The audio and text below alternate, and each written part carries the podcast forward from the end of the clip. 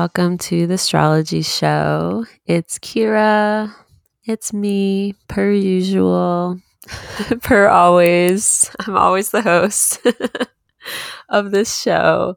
Um, welcome. I have a really fun episode for you today, all about the lots, also known as um, the parts, the Arabic parts, the Arabic lots. Um, I have Jake Green and Mo here to to talk about these things, and these are two younger astrologers, not like super young. Jake and I are like the same age, um, and is just a couple years younger, but younger in terms of you know we're the younger guard of astrologers, um, and yeah, the these two are just so smart and knowledgeable, um, especially in these like lesser known techniques and um yeah like the things that are not super popular they just know so much about and you know make me feel very very inadequate in terms of my astro knowledge when i talk to folks like them because they're just so so smart and intelligent. Um so they we talk all about the lots and it's a really really good episode. Um jake green did uh did a webinar for fresh voices about the lots. Uh, we talk about that a little bit but we'll we'll link that if anyone's interested in purchasing.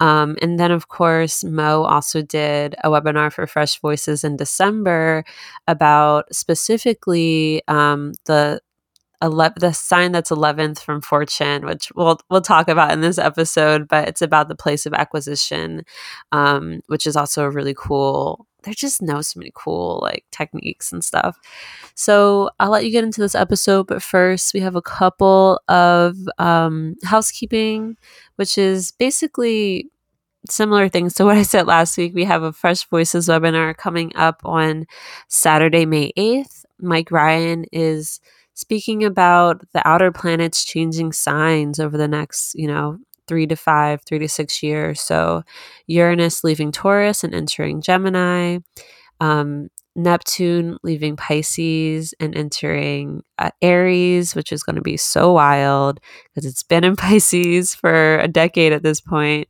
Um, and then Pluto leaving Capricorn and entering Aquarius, which is actually coming up in like two years, which is wild.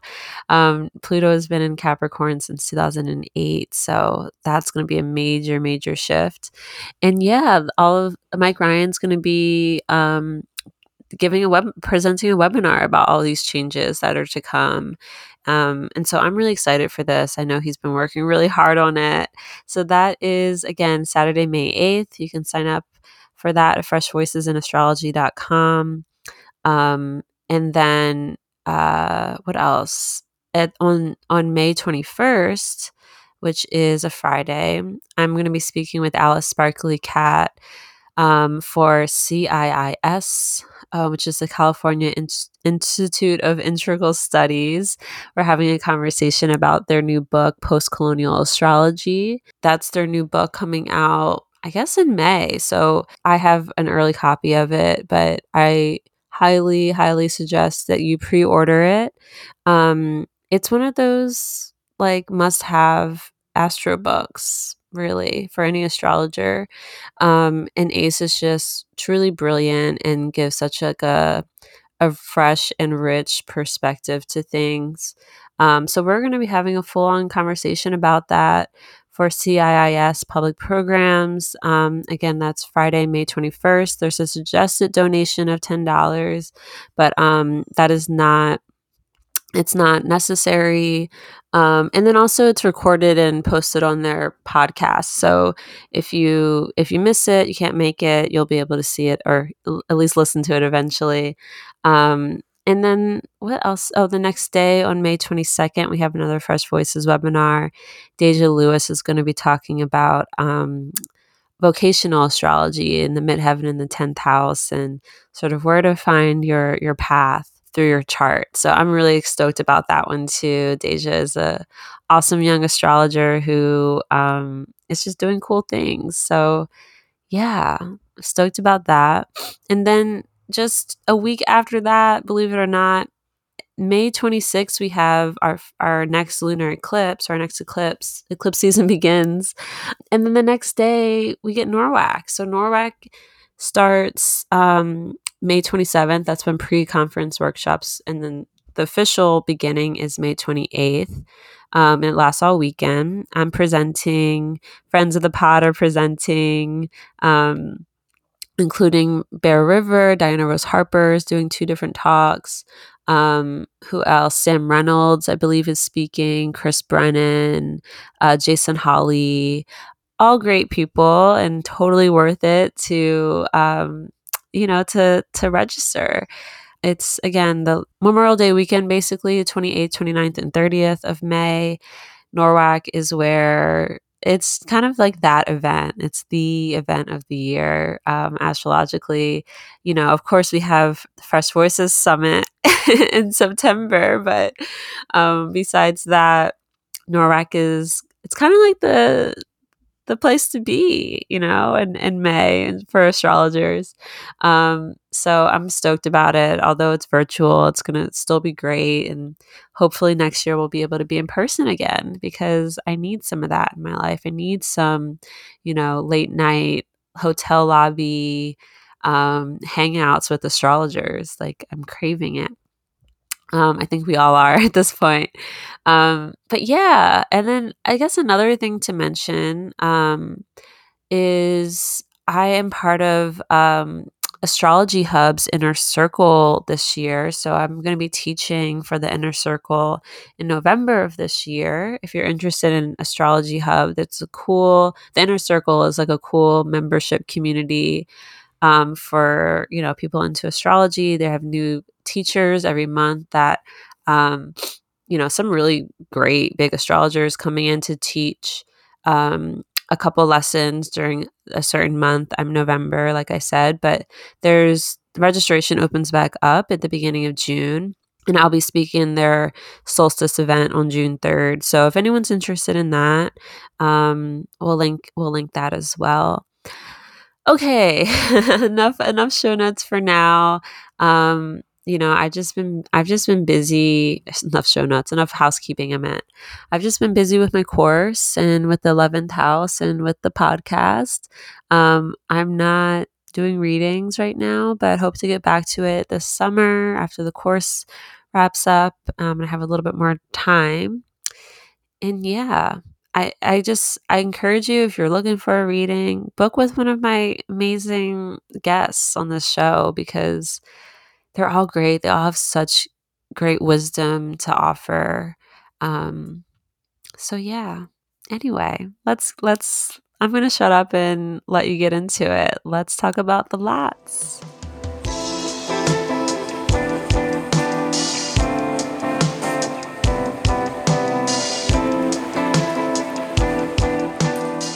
Hey Jake, hey Mo, how's it going? Hey, hey Kirah, hey Mo. Hey. My friends, so excited to have you here. Finally, I've been wanting to do this episode for forever. so I'm so happy we were able to squeeze this in since everything's busy nowadays. Maybe it's right. this Cazimi situation, but yeah, I think it's also just everything like doing this last minute run through. Yeah, yeah, yeah. Like, yeah. Um, anyway, welcome both to the show. This is both of your first times on the show. Um, I've been. We'll get into how we know each other and all that, but um, you know, both of you have done work actually for Fresh Voices and astrology um, around the lots. So I was just like, you're both perfect to talk to about this, and we also just have been talking pretty consistently, the three of us, for like the past almost three years. Oh, which is wild somehow. Really wild. Yeah. Does not feel that no. long, but yeah, it's been at least two and a half years of us just like chatting Astro on Twitter for a while. So, um, hopefully next year we'll get to meet in person finally. Yes. But yes. for now, it's been yeah it's been fun you guys are two like very smart younger astro i'm not calling you young but you know we're all kind of in the younger um uh, cohort mo is, a, is a like gen zer so you are one of those zoomers No, Scorpio. Barely a zoomer, but yeah. Oh, oh, wait, are you? I thought no, you I was. It's that ninety-five year. Okay, never mind. Sorry, I'm sorry for. I apologize. it's because you're born that year okay. when it switches. Mm-hmm. Yeah, it's true. It's true that. Okay, sorry, all millennial here. My bad. Okay. But let's, yeah, I'm going to have you guys introduce yourself. I have people share their SMR if you're, com- if you're comfortable with it um, and tell us a little bit about your practice and sort of how you use Astro. Um, Jake, why don't you start? Yeah, so um, my sun, moon, and rising are Capricorn, Cancer, and Capricorn. So I have a rising sun in Capricorn with a full moon in Cancer. Um, and as far as my practice, um, I got into astrology around like 2018. Um, and that was also the same time that I was going to school for social work at an HBCU. Um, and that's kind of like informed a lot of my practice. Um, like, so in school, like I learned how to consult with people. I learned how to like, you know, talk about their problems, how to um, you know, kind of like approach sensitive topics ethically, um, you know, like having ethical boundaries, like all that stuff. So, like, that's kind of my approach. It's also, I feel like social work is kind of like practical psychology. Like, it's just, it's a little bit more concerned, like, with your environment and like the other things that are going on besides like just what's in your head. So, I feel like I kind of like bring that to my astrology in the way that I, you know, like look at different parts of your life to kind of like see how they all kind of like come together. Um, you know, like if you have a problem at work, like it's gonna it's gonna create problems at home. Like that's like aspects, like it's it's a whole thing. Um, so yeah, I'm also the treasurer for AYA. Um, and I AYA is the Association for Young right. Astrologers. For yes. anyone who doesn't know, who not in our astro bubble. yeah, I'm bad about that. Um, yeah, so treasure for AYA, and I also um, have mainly been focusing on working with the lots. Um, so they used to be like a really prominent technique. Um, you know, we'll get into that. Um, but they aren't really used as much now, or they're used in like more specific kind of like derivative ways. So I'm kind of like focusing on trying to bring them back. Um, there's also like not a lot of information on them out there, so trying to trying to work on getting all that together. Cool, awesome, yeah. And you did um, a talk for Fresh Voices in Astrology like a month or two ago um, about the lots. What was it called? Um that's a good question, but it was on the Hermetic Lots. yeah. I knew what it was about. I knew what it was about. Yeah. So no, it was great. And if anyone is looking for like a good intro outside of this, you know, a little bit more like structured, you know, webinar style, um, it's available for purchase at freshvoicesinastrology.com. So it was really good one. Thank um, you. Yeah. And you didn't say your full name, but Jake Green. Oh yeah, yeah, Jake Green. See, Mercury and Sag, Mercury and Sag in the twelfth house. By the way, I just did. So. We're recording this a couple, like three hours before um, a Mercury cazimi in Aries, and I just did a bunch of solar work. And I'm wearing my Mercury, like I have some Mercury cazimi oil on, wearing my Mercury talisman, so I'm like tuned in right now to the at details. least at least somebody's on it. um, thanks, Jake. How about you, Mo? Tell us a little bit about yourself. Hi, I'm Mo. I cannot shut up about my chart. it's okay. Um, I am a Taurus Sun, Pisces rising, like literally same degree as Kirah, and a Sag Moon. Um, so my approach to Astro is pretty traditional all over the board. I don't think I'm just an exclusively Hellenistic astrologer, but like I'm not really like a medieval astrologer either. Like I consider also... you a medieval astrologer personally. Why? Because like you're just you just a like a medieval sort of like um Persian astro stan. That's true. Like in my book. That's true. Okay, I love right. that about you. You caught me. um, yeah, and no, I think um, I really like how the that part of the tradition has like expanded more upon lots. But I feel like um, there was a lot that the Hellenists used to do with lots that are really underrated. So whereas Jake is into like just thinking about the lots in terms of like where they fall in your chart, where the ruler is in your chart, and etc., which is a hugely rich practice that I think needs to come back. Um, I am also someone who's into fortune houses because um, it's just a different way of looking at your chart and it's one of the things that'll help people actually understand zodiacal releasing better and why certain periods have the qualities that they do. Mm-hmm. I don't offer zodiacal releasing as a service yet, just because I'm trying to do more with fortune houses and seeing how that works first before I think about releasing lots. That's just me. Um, but yeah, like I am into all astrology that's old. Um, I'm trying to learn Vedic as well. Like so, yeah. Um, oh, I forgot to say my full name, Mo Olufemi, but I like being semi-anonymous. So, I mean, that- do you want us to bleep it out? nah, nah. Don't bleep it out. okay, I love okay. your last name too. It's like it's like fun to say. Thank you. It rolls off the tongue.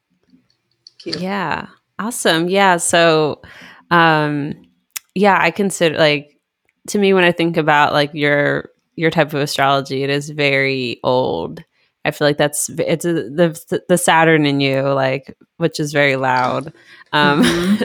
Saturn and Jupiter really are both pretty loud.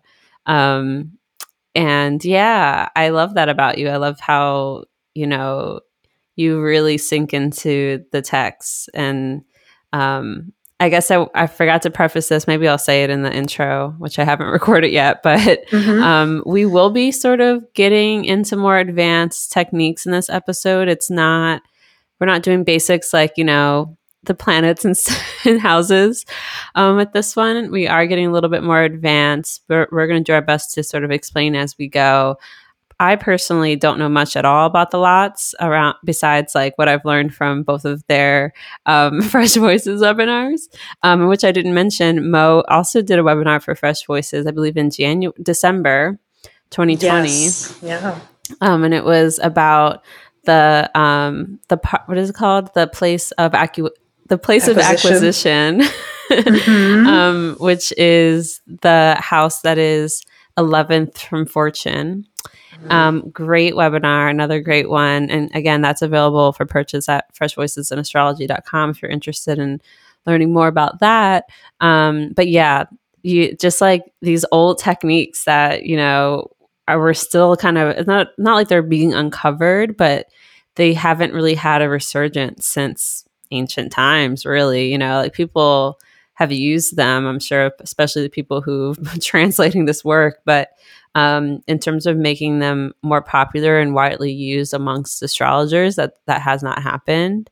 Um, and so it sounds like you guys are sort of at that precipice of like you know making this information more more popular which is pretty cool because there's just so much you can do with astrology. It's mm-hmm. like infinite basically. Yeah for sure. Cool. And so the way we all know each other Twitter, right? right, of course. mm-hmm. I feel like we've we the three of us have been in like a chitter tw- chitter a Twitter group chat together f- for about two and a half years, at least mm-hmm. two years. Yeah, at this point. Yeah, I mean, yeah, like three ish. Yeah, literally, it's been fun. it has.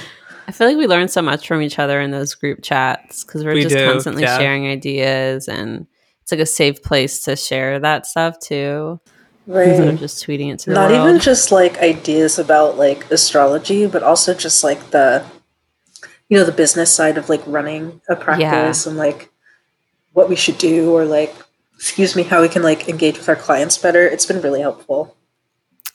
Mostly me yelling at you to start doing uh, one on one. I finally started doing that. How and it's been good. It's been great. Oh my goodness! Good. Like I'm why? so happy. So Mo was just doing do written. Mo was exactly, just writing exactly her it readings, is. like writing them out. And for the past two years, I've been like, you got to stop doing that. just talk to people. You're good at it. Um, and I'm so I'm happy that you're finally there because people deserve it. People need to need to see you or hear you at least. Um, and it's just easier on you. I don't know how the hell you did that. So so much easier to just talk. Like, ugh. yeah. I still have more to finish typing. No Oh, way. Can you just tell them that you'll do it in a Mm, in a voice I'm note? Contemplating. I'm contemplating doing that. You should, honestly. um, cool. Yeah. You guys ready to get into it? Should we start talking Yeah, about the lots? yeah, let's do it. All right. So the lots, what are they? what the hell are we talking about here? Can I just share what the lots are not? Sure, Can sure. we start there? Let's start there, Saturn. Why not? Okay, so this was back before I discovered traditional astrology. Um and I was still like into, you know, all the like modern whatever. And when I was getting back into an astrology back into astrology as an adult, not as like, you know, a teenager just like scrolling through Tumblr Tumblr shit posts. Um I was like, okay, I want to know when I'm going to get rich, when I'm going to get married, and you know, possibly when I'm going to die. That that was just my approach. Okay, I wanted to know it. I, Uh, I feel and- you. Third house, ninth house shit. you know, and like I would stumble upon these um, posts from like I can't remember the website, but it's one of those websites that claims to want to empiricize astrology. And they would talk about like looking for like aspects to the lot of fortune and the lot of spirit when it comes to like you know um, either days you're going to get married the types of people you're going to get married to. It was really strange. Like this was like mind you this is like 2017 and i was just like okay a lot of spirit a lot of fortune. What is that?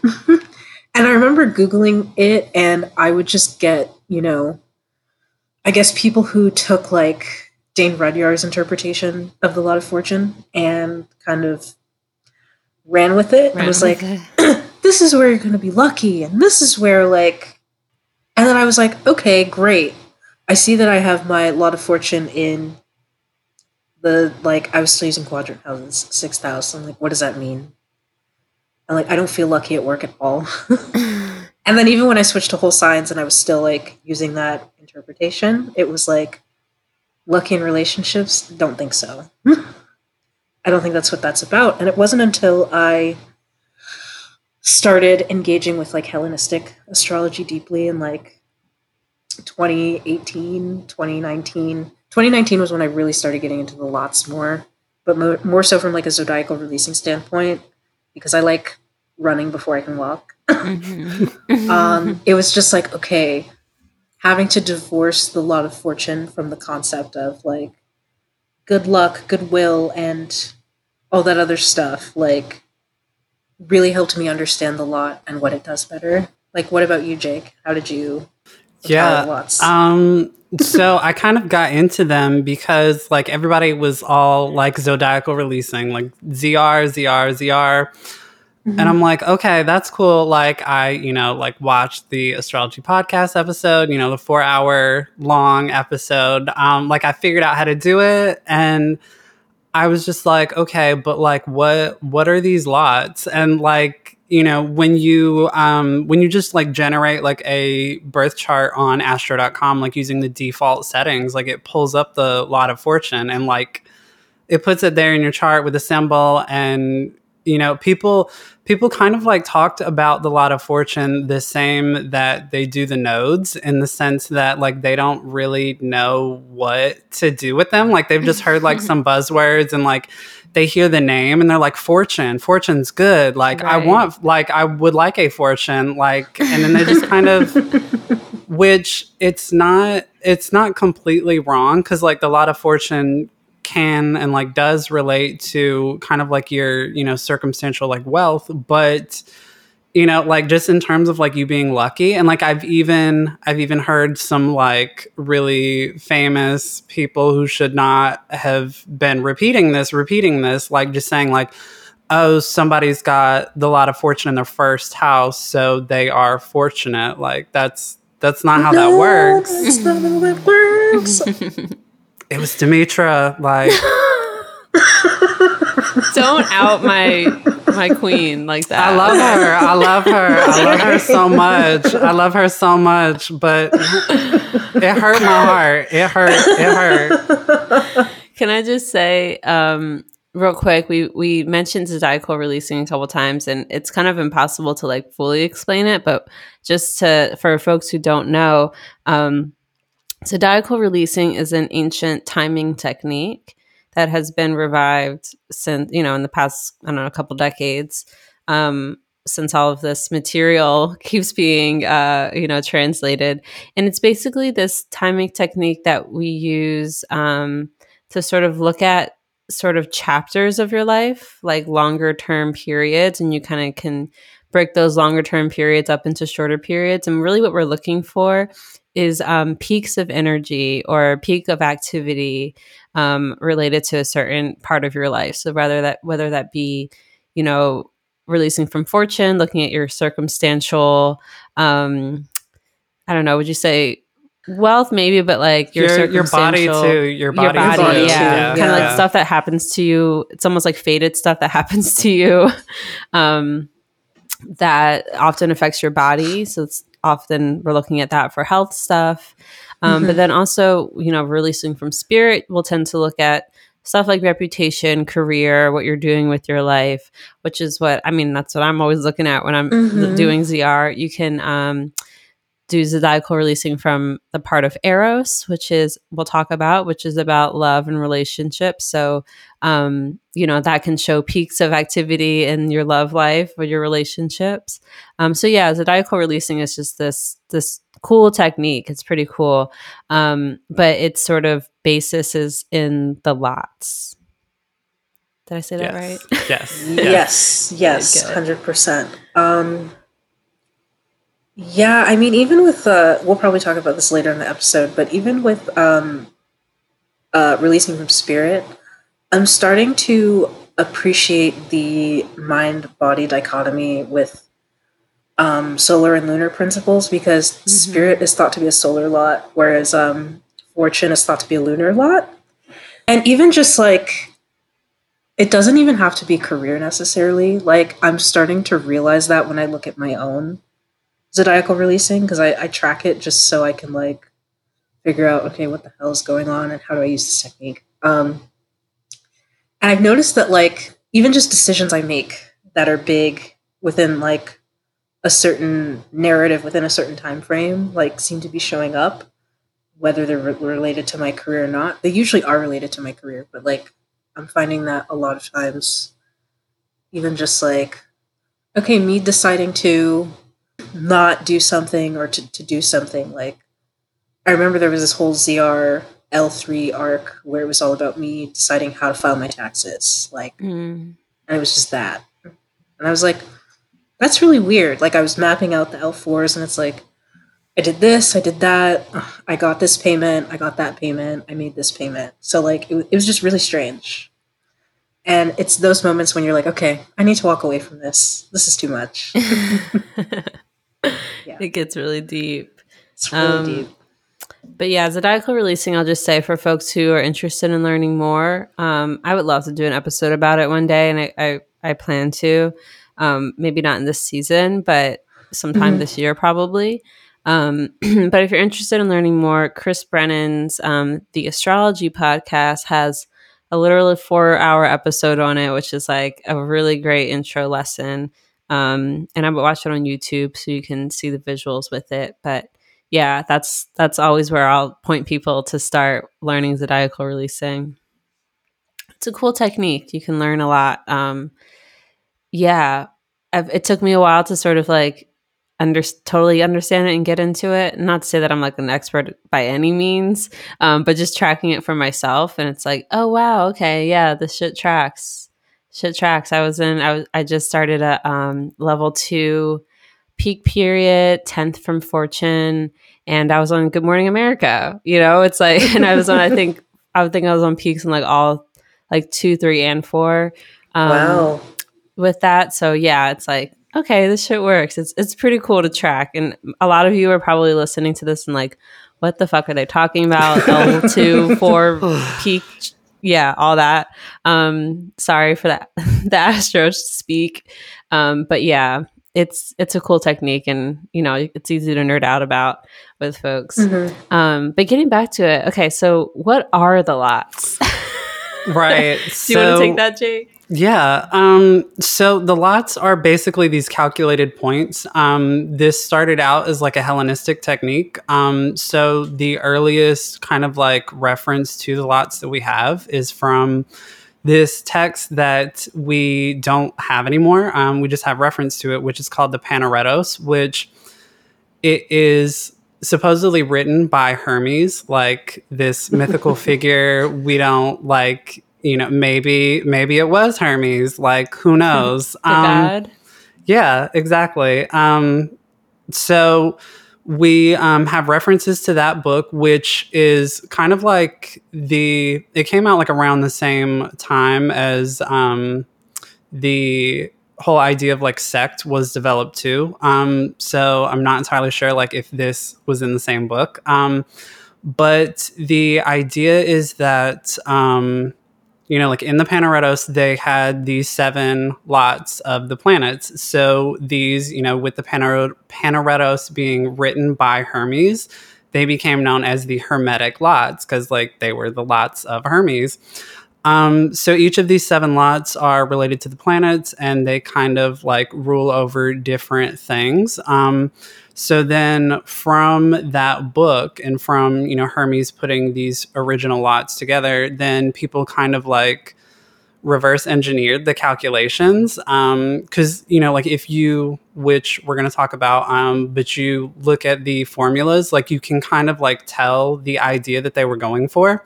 So then you know other astrologers made their own lots and then that kind of developed it grew. So this was originally hellenistic um, with the lots and then that then spread to the arabic astrologers and they would then call them parts. So the Hellenistic lots and the Arabic parts are the same things. They're just kind of like spread around. But then the Arabic astrologers kind of like developed them further and they created a ton of them. Like there are literally hundreds of lot calculations, all for like different things. Um, you know, there are obviously like the hermetic lots which are kind of like more major um but then you know like we have lots for you know like marriage home um death like enemies yeah children yeah um, when to sell your crops, like yeah, Yeah. farming, agriculture, yeah. yeah, yeah So so cool. um right so we have like all of these that are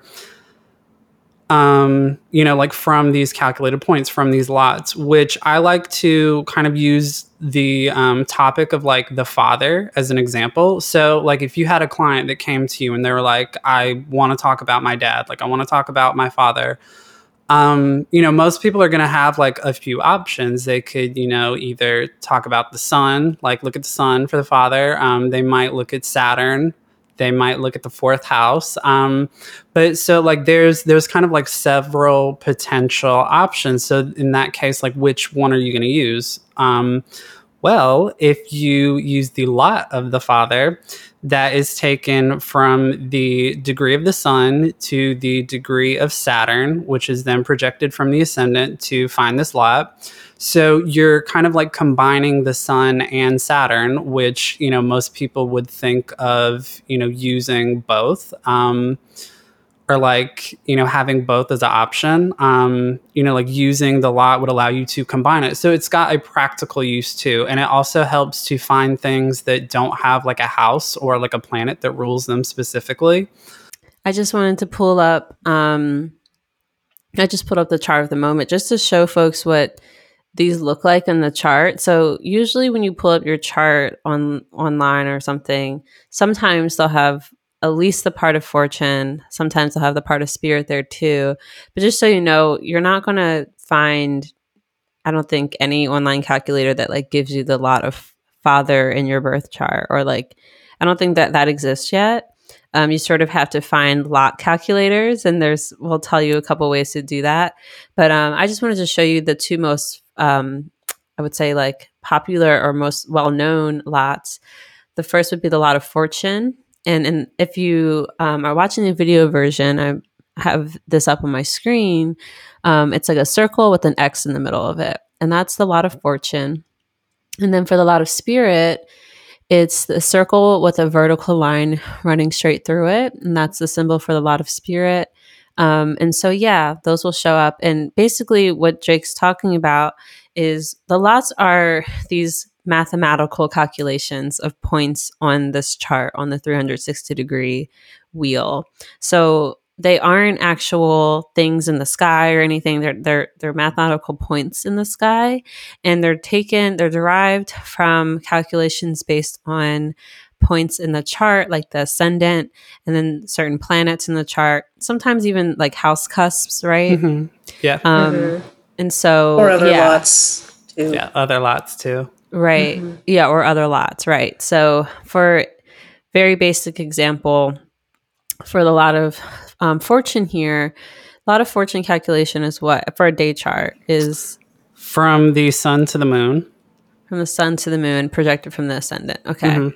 Yes. So what we're looking at here, the the calculation is um, sun to moon minus ascendant, right? for the like plus and minus um formula like it reverses it so um yeah i just remember like in my head like when it does like the the math symbols to reverse it but like the the easiest way to explain to people is just like from the degree of the sun another. yeah to the degree of the moon which you're going in zodiacal order too um so you know whatever distance that happens to be like if you even if you have to go like the long way around the chart like Mhm. that's whatever. Um, Right. And so, yeah, looking at my screen here, the sun is currently at 29 degrees, 7 minutes of Aries. The moon is at 13 degrees and 49 minutes of Cancer. And so we, we literally count how many degrees away does it take to get from the sun to the moon. And then we take that number and we go to the ascendant of the chart, which in this chart is 14 degrees, 59 minutes of Virgo and we take that calculate that um, that number that we got from the distance from the sun and the moon, and we project that from the ascendant, moving again in um, zodiacal order, which means the order of the the signs, you know, from Aries to Taurus to Gemini, etc. Um, and in this chart, that puts the part of fortune at 29 degrees, 41 minutes of Scorpio. So that's just a calculation for one lot. We have calculations for all like you know hundreds of calculations for different lots um, but i just wanted to sort of further explain that I wanted to say that the lots are really cool because, as Jake was mentioning before, um, if you you know don't have like a clear signification for a topic, or there are way too many significators for like a particular topic, um, and it's hard to tell people, okay, like Saturn can be your father, but also the sun, and so it's like let's get around this by um, coming up with this formula that will merge the two, sort of, and then project them from some other relevant point. Um, and wherever the sign is says something about the nature of your experience with that. Um, where the actual lot falls in your natal chart, like we'll bring like house topics, um, or like you know you can also consider the angularity of the lot to show you how like busy that is in your life or how much like attention you pay towards that thing in your life. Um, and then like you know seeing the condition of the ruler and that can also say things about your experience with the topic. And i think something important to talk about is like which planets are actually chosen chosen says a lot about the um, cultural assumptions of um, how that topic is perceived. In the time that it was in the time that those calculations were made. Yeah exactly. Aka ancient times. Yeah. yeah. Yeah. Um for example the thought lot yes, yes. i remember okay. that yes that was great um, Yeah, so for Drunk Astrology, um, which is kind of like this little sort of like mini It's like a- conference. yeah it's like, like, imp- little not Yeah. impromptu yeah. but like yeah it's like a mini but it, yeah, it's like conference casual. among friends yeah yeah. hmm Um, but it's kind of like for ideas that aren't really for the public. Um, but so like the the thought lot is an actual lot, like it actually exists. I did not make it up. Um, it has another name, um, which I can't really remember off the top of my head, but it was basically used I remember. to. Oh, you It's- do? Yeah, it's the chastity of women. Oh, right, yeah. And by the way, by Um, thought we mean T H O T, as Right, kind of like slut, hoe, that type Yeah. of thought, not like Yeah. thoughts or whatever. Um yeah, so but like so that was kind of like used to see like if a woman was like promiscuous or whatever. Um but you know like in my presentation I was kind of using it from like a more like positive perspective, you know, like as Like a sort of- reclaiming slut, yeah. sluttiness. yeah, right. Just like owning your thoughtness, which We all do. Yeah. trust like- trust. Or like how there are different calculations for the lot of marriage. And like you know a lot of um traditional astrology is very gendered. Mhm. and how like if you are somebody who is non-binary or someone who is trans it's like how do the planets that are chosen to calculate these lots reflect your experience of attraction or like if you're not even um like hetero like how does how do these lots um speak to your experience of attraction? Yeah, that's always an interesting topic and when talking about lots too because yeah, there is that that issue I would say of so many of the calculations being very gendered. And it's like for a male you use this calculation for a female you use this calculation how does that translate for my, um, non-binary people how does that translate for trans people um, and it's sort of one of those things that i don't know if we we have a solution to at this point um, I I have been I have been working on one. Um Okay. like so I have been basically because the lot of the calculation for the lot of marriage is the same two planets. It's just one order for males and you just reverse that for women. But I was thinking, you know, what if we just throw the gender part out and we just go with sect? Because mm, we use sect for like most of the other lots. Like you know if you were born during the day you're going to use this one order. And if you were Mhm. born at night you can use this other order. So like my idea is to um just do that instead. So like if you were born during the day to use the quote unquote male calculation Mhm. and at night to use the quote unquote female calculation. Um i haven't tested it enough to like feel confident in saying that that works for sure Mhm. but it is it is like a idea for a solution. I love that idea for a solution wait i want to ask you a little about that. So there are like way too many marriage lot calculations it's kind of Yeah. gross how many there are it's annoying for, for some Yeah. people like me and mo who want to know everything Yeah, wanna like I want to know. Come on, like, um, I do remember like if anybody um like was doing Ben Dykes' workshop at uh, I think it was NORWAC NORWAC 2020 2020. He did he does like mention like the um. I don't remember which lot of marriage formula he was using, but he was also incorporating sect, but there was still a gender thing where it's like the women born at night and men born during the day, I think have like the same formula. And then like women born during the day and men born at night have Mhm. the same formula. It was really strange. That That is really sounds strange complicated unnecessarily it's basically like if you're quote unquote like no, like in the norm or sort of like if your if your pieces fit you know it's like women night like women nocturnal and i'm I'm doing quotations for those listening. It was very Um, strange. that is so strange. Yeah it's like if you're straight you can go this way. If you're queer you can go this way. It's almost like that.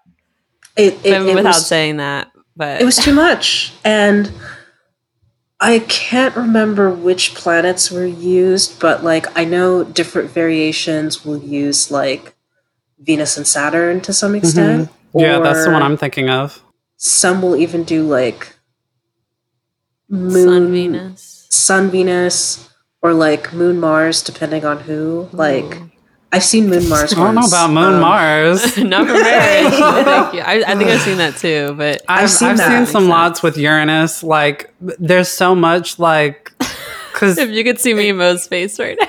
yeah, it's like Yeah. there's there's somebody somebody has a lot of homosexuality with your like they're Hmm. they're just kind of like throwing random things together, which that's kind of like an issue even with ancient um like ancient authors because like that like I talked about, like we, you know, got these original hermetic lots from the Panaretos, and everybody then just kind of like made up their own. Mm-hmm. So we see other people having different thought processes too. Like, you know, like so one person might think like, okay, like marriage, Venus and Saturn, like, you know, love and commitment. And somebody else might think like, oh, you know, like sun venus you know like thinking like oh the sun light generative venus love. Like you know like you could sort of argue for either um even though like i think venus saturn makes more sense. Um so like just thinking about like how many um astrologers there were and like how many astrologers were writing things down you know like because actually most ancient astrologers mention the lots like in some way shape or form you know like dorotheus like valens Mhm. Rhetorius, um you know just like all of these people especially you know like the arabic astrologers for real which um but so like just with that whole thing there's a lot of um differences between the formulas like there are actually um even for the hermetic lots, there's some disagreement on the formulas. So the law of necessity and the law of eros, there are a couple alternate calculations for those, which don't really make sense and they don't fit in with the rest of the seven. So I don't use those. Most people don't use those. Um, I don't know anybody that does use those. But so that just goes to kind of like show that other people just kind of like had their own ideas and they were, you know, trying different things. So when going back and like even looking at the source material or even like if you're online googling and you're just trying to find out like more information on lots like you have to discriminate between sources. Like you have to be skeptical and you have to you know kind of question things and like think about the calculation like does it make sense? Um so like well i can just kind of like slide into this now but um so like the structure for the calculations um so we kind of like talked about with the lot of fortune with um the calculation for the day charts um being from the sun to the moon and then Real quick before Yeah. you before you get into that, Mhm. do you mind if we show? I kind of want to show how to pull it up because that PDF Oh, yeah, table yeah. might be helpful yeah um, for sure for people like pulling this up first and then going through the calculations and how they're Mhm. structured. So, Yes. um, what I'm going to do is again, if you're watching this version on the video version, um, we're going to go to astro.com and Jake's going to kind of walk us through how to pull up your seven hermetic lots and then even additional um, tables of lots. And then yeah, I also kind of want to show AstroSeek's version, not version, but like their calculator because that's also Right. helpful. Yes Mhm. Um, i do use that one too um Cool. too. So when you go to astro.com, what you're going to do is hover over free horoscopes, go to the right hand column, um, down to extended chart selection. And I would make a pro, I would make an account if I were you, um, or you can just do it as a guest. Um, that should take you to this page that has extend, extended chart selection. Um, so where do we go from here, Jake? Then you would go to chart drawing style, that little drop down box. Chart drawing. Wait, okay. So Yeah, the second yeah, drop down right. here. Yeah, and then you're going to go to Hellenistic, Hellenistic. right? And then just click to show the chart. Right, and then you see um, it has PDF additional tables Oh, yeah, at the on the yeah on the top. Um, so yeah, you click on that and you have this PDF come up and it shows you like a list of all your planets and everything, your aspects, blah blah, whatever. Um, the first page is just kind of um yeah. The second page though is the one that has your Greek lots. So it'll show your lot of fortune, your lot of spirit, necessity, Eros, courage, victory, nemesis, and it'll just list the degrees next to all of them with the um, zodiacal symbol. So even though like there's not like an option to show like um, necessity, courage, victory, nemesis like in this chart, um, you can still like see those degrees. Yeah, like they're not shown um, on the wheel, but in this in the PDF tables it shows and you can see that each each one of these hermetic lots aka greek lots again everything sort of has double names in astrology Mm-hmm. um, which is so mercurial um, um, each of these seven lots are associated with one of the seven traditional planets so fortune is the lot of the moon spirit or daimon is a lot of the sun necessity is a lot of mercury eros is a lot of venus courage is a lot of mars victory is a lot of Jupiter, and Nemesis is a lot of Saturn. And then they go over and show a couple other lots here on the right hand column, um, having to do with some basic stuff father, mother, siblings, sons. Notice there's not daughters there. Hmm. Um, Wonder why? and then aren't there more at the bottom? Oh no, that's another. Um, No, isn't yeah, that a different? That's chart another. drawing one. So should style? we go if to that? you, yeah, we can. Um, the yeah Arabic point. Um, Okay, so that's one way of pulling it up, and that's and so we're going to do another way, which is a little problematic, right? Because it shows Right. it shows a calculation that's not um, the one that we really want to work with for Eros. So, Right. well, okay, so I'm back at the char- extended chart selection page on Astro.com, and now um, chart drawing style again, chart drawing style again. and Arabic point slash Al Biruni. Click here And this chart. one, um, this one has a lot more lots when you go to the PDF additional tables, um, but it uses those weird formulas for the lot of necessity and the lot of Eros. So those are the ones that we don't use. So it's going to show you the incorrect ones. right. Um, so just just keep that in mind. Like if you click on like the Arabic points, like it will be the wrong Eros and necessity. But So like what Jake's talking about is um, when you generate this chart, um, you can see the points for all the lots. See how my Eros is down here in Gemini? That's not the correct. Um, that's not the correct uh, calculation because my Eros is actually in in um, Aquarius, but most of the other ones are correct, right? It's just yeah, that yeah, Eros. yeah. calculation. It's just Eros and necessity. And necessity. Okay, necessity is also incorrect here. Okay, Yes. so when we go to that PD a- additional PDFs, you'll see there's tons of other lots that they give you um, calculations for, and um, this is how we calculated the thought lot too. Um, so you can calculate that for yourself if you want to see where your sluttiness lies. Um, it's the chastity of women under seventh house themes. So mine's at three Virgo.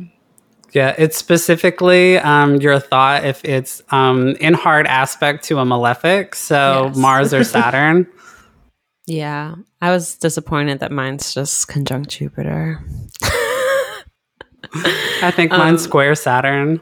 Hey, there you go. That I've since forgotten mine. Um, But yeah, you can see here it, it um it kind of breaks down the lots into different themes related to the 12 houses and then other places too. There's other fortunes, um, debilitated bodies, uh, you know, there's a lot for real estate, there's a lot for debt and poverty, there's a lot for journeys, travel by water, there's a lot for buying and selling, medical treatment, like so many different lots. And um, yeah so in terms of the calculations if you go to these additional um, pdf tables you'll see next to the lot there's um, a, a little formula um, for intercourse of man. Um, intercourse of a man. The formula is ascendant plus venus minus sun um, so yeah you were about to elaborate more on calculations Right. So um, when you see that, like, um, put in kind of like that mathematical way, ascendant plus Venus minus Sun, that actually means the distance from the Sun to Venus, then projected from the ascendant. Like, just So you can think about it in your head like that. It just reverses when you see like the plus and minus symbol, um, That's the order. interesting. So it's almost like the way I would do it then, just to remind myself, is like, okay, I'm looking at this calculation. And then what I would do is sort of start at the end of the calculation and work backwards. So this planet to the next planet from the ascendant. I'll just kind of work backwards in that way. Yeah. Okay, cool. That's Yeah, good just- for me to. It always Remember. confuses me with like the plus and minus because I'm like, what? It is so confusing. Um, okay, from there, I want to look at AstroSeek because that's another great resource um, in terms of having a lot calculator. So, astroseek.com, um, again, a great free resource for astrologers. We have, um, they have a, where's their lot calculator? I think it's under the traditional astro. Like, Okay, so under free horoscopes, there's traditional astrology calculator. Yeah, if you just Google Lots Calculator AstroSeek, it comes up. Um, so yeah, it's under free horoscopes, I guess, under here somewhere. Um, so yeah, this is a great resource too because you can um, kind of if you hear you hear of a, a of a calculation somewhere, um, you know, say we're just as we're talking right now, you want to check it out for yourself, you can go to astroseek.com, t- enter in your birth info, you know, up here, and then there's a lot formula. So from that one we were just talking about, intercourse, intercourse of a man, right? um, ascendant plus Venus minus Sun. So what we would do, from what Jake just said, we're going to go backwards, right? Or no, so this is not for this. Sorry, we're we're, we're going to type it as is in this calculation. Sorry, in this calculator. So ascendant. Um, what was it again? It was uh, Sun ascendant to plus Venus. Venus. Okay, yeah, so I Venus think. to the Sun. So personal point is the ascendant. The significator is the Sun, right? No, Or Venus, Venus. first, No, then the sun. Yeah, Venus. Yeah. And then the Sun. Mhm. Okay, calculate the lot. I just oh wait, I didn't put in a birth city. Mm, It's fine. Whatever. I'm just something. showing it. Um, and so yeah, we're looking at ascendant um, plus Venus minus Sun. So again, we're looking from the Sun to Venus, right? And in this chart, the Sun is at 10 degrees of Capricorn. We're gonna go all the way around. Wait, yeah, all the Yep, way all the way around around. until we get to Venus, which is at four degrees of Capricorn. And then we project that from the ascendant. So again, that distance comes all the way around until we get to um, five degrees of Libra. The ascendant's at 10 degrees or 11 degrees Libra. So yeah, this is another cool way of like visualizing that and you can sort of like check your work and see see it makes sense um, by visualizing it cool hopefully that was helpful for folks um, so tell us a little bit more about the hermetic lots and i think specifically about fortune and spirit a little bit more Right. So um, the hermetic lots, like I said, there's one for each planet. So the lot of fortune is the lot of the moon, and the lot of fortune was considered to be the most important lot. Um, so the reason that is is because it relates to the physical world, um, the physical environment. So if we think about the moon and like what the moon signifies, um, they mainly used it for this idea of like generation and corruption because the moon is the closest um, you know heavenly body to earth um, so you know like we know that it you know affects the tides like it physically literally like affects things on earth. But so just the idea that it goes through a full cycle in a month like it kind of like grows and then dies. Um you know like it was associated with this idea of like generation and corruption you know like things growing and dying. So the lot of fortune and the lot of the moon often relates to the body um you know as being you know like this physical thing that grows and dies. Um it also relates to your um, physical circumstances in life. So that generally includes, um, you know, kind of like your upbringing. Like, you know, did you have kind of like a good or like decent childhood? Um, but it's more in the sense of like, did you have like what you needed like were your needs met um you know did you have food clothing shelter like go to school like you know all of the things um it you know like also relates to wealth um and it's just kind of like this idea of fortune um in the sense of like luck too in your life but it's very specifically um so you've may have heard of the goddess Fortuna, um, which is the Roman goddess of luck. Um, and the lot of fortune is also kind of like called um, Fortuna. Um, so that association kind of like gives us this idea of fortune, and Fortuna is blind, and she's also um, often depicted with a wheel or a ship's rudder. So just this idea of like things changing, like fate changing. And, you know, this kind of like then gets associated with the idea of like fate and like fortune being like fickle and, you know, like fortune um, can change easily.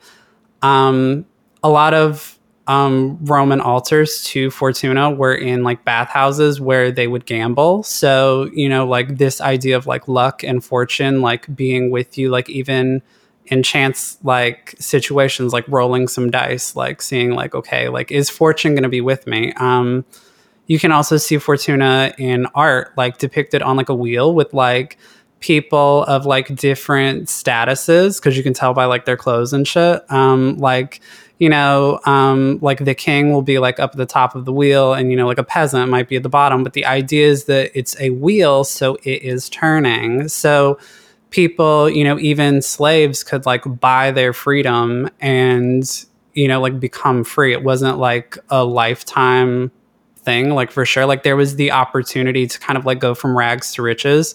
So just like this idea of fortuna and like things being in your favor um, really aligns with the lot of fortune. So even though, you know, when we talk about the lot of fortune being like, you know, related to your body and like, you know, being so important and like related to kind of like your, you know, wealth and like things like that, it's still a very broad lot. So it doesn't get used as much like specifically. So, um, like when people do ZR, they use angles from fortune. Like, you know, they're looking at things angularly from fortune to kind of like see how that aspect of like fortune or luck is, um, you know, like basically like making the events happen. But they will usually be doing releasing from spirit. So, releasing from spirit is going to tell you things that are much more relevant and like much more it's like generally the shit that people want to know, you know, like career, um, you know, like making actual active choices um, because, you know, the lot of spirit,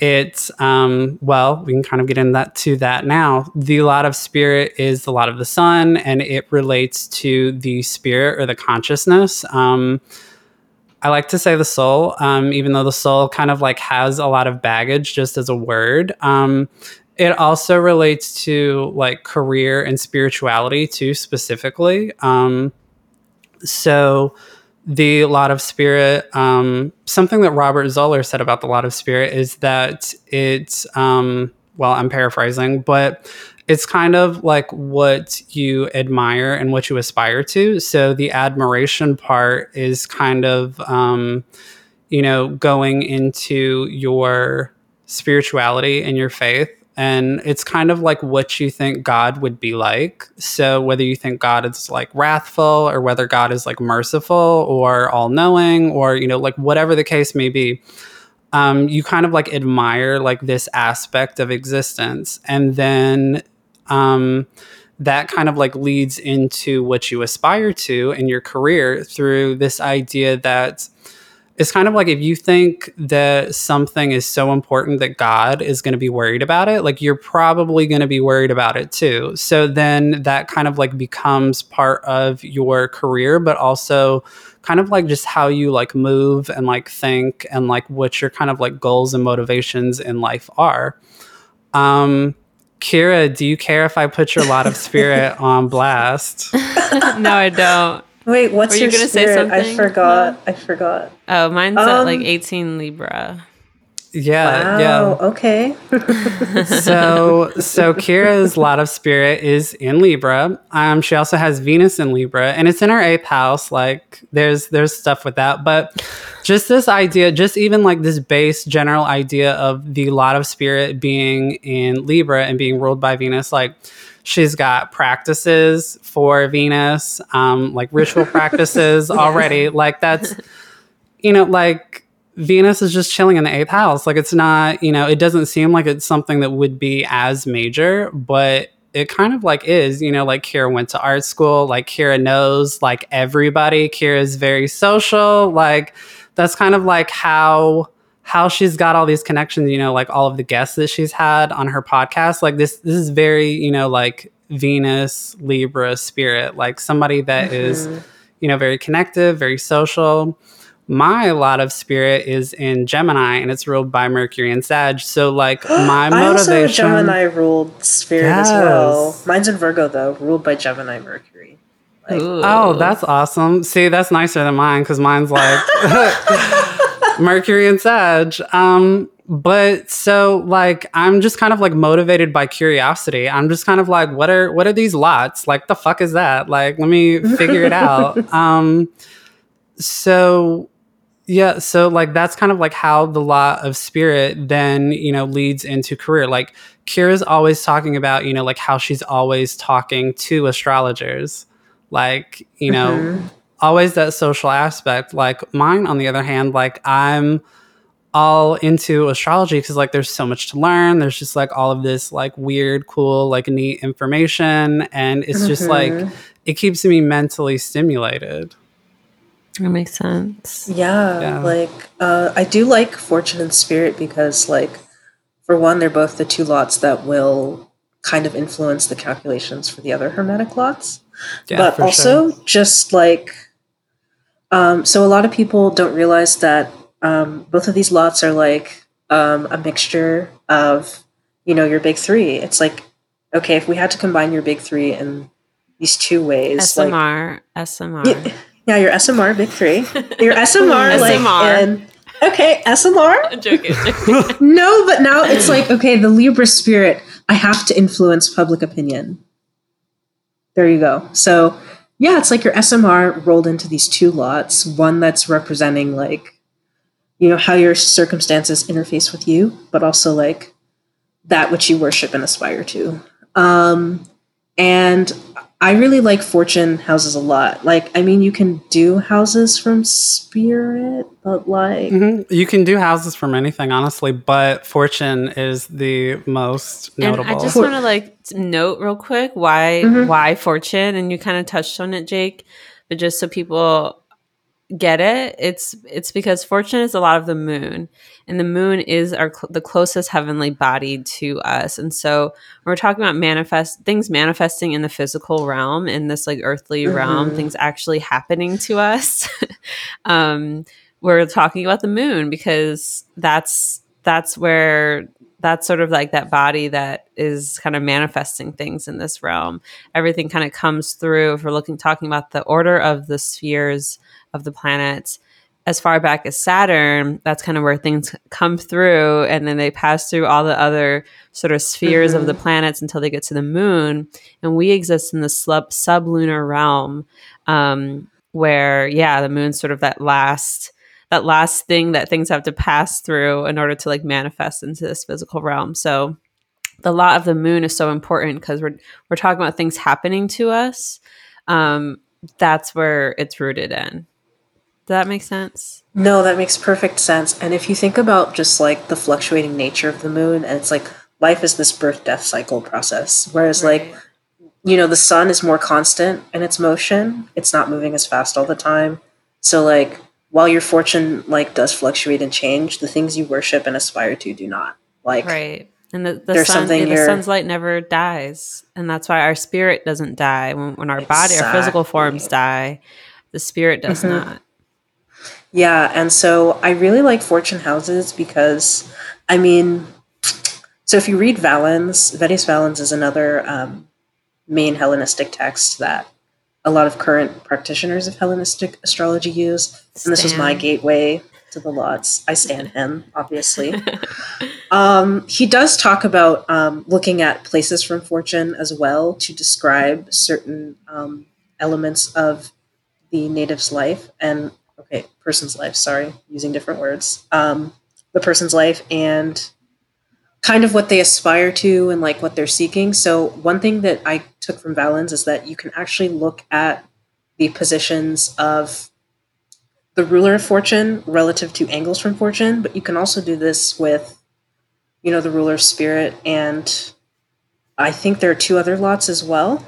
Hmm. So the lot of basis and exaltation. So basis is all about I feel like it's all about like it's kind of another one of those lots that has to do with like circumstances and how they like benefit you. So it's like kind of your benchmark, your baseline, and then exaltation is obviously about like your propensity for fame. And you could look at the condition of the lords of fortune, um, spirit, basis, and exaltation to see how noble like a birth would be. Mm. And what you would do is you'd look at their positions relative to your the cosmic ang- angles, which is like just your regular ascendant, or you could do it with um, respect to the fortune angles. And you want to see that one or all of those plant like lords is um, angular relative to the regular ascendant, but also from fortune.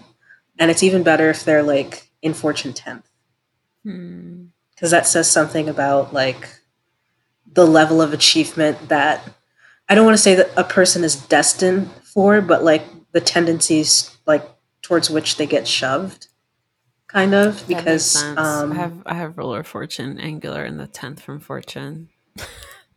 so it's like you know it's like these are the things that you kind of get shoved to whether you like it or not. Yeah. Um, and then like just looking at the chart from fortune, I think it's like the way I'm starting to see it now is just kind of like okay this is how your life circumstances are set up and these are the kinds of experiences you may feel more drawn to or you feel like you're more prone to encounter and then that kind of is playing in the background regardless of like what your natal angles are doing but like i don't know that's just something that i've mm-hmm. started noticing um, especially because you can also perfect from your lot of fortune as well on top of like perfecting from the ascendant and you'll find that certain um, events related to like your lot comes up but this is more true when your lot meets its ruler by perfection and you'll start noticing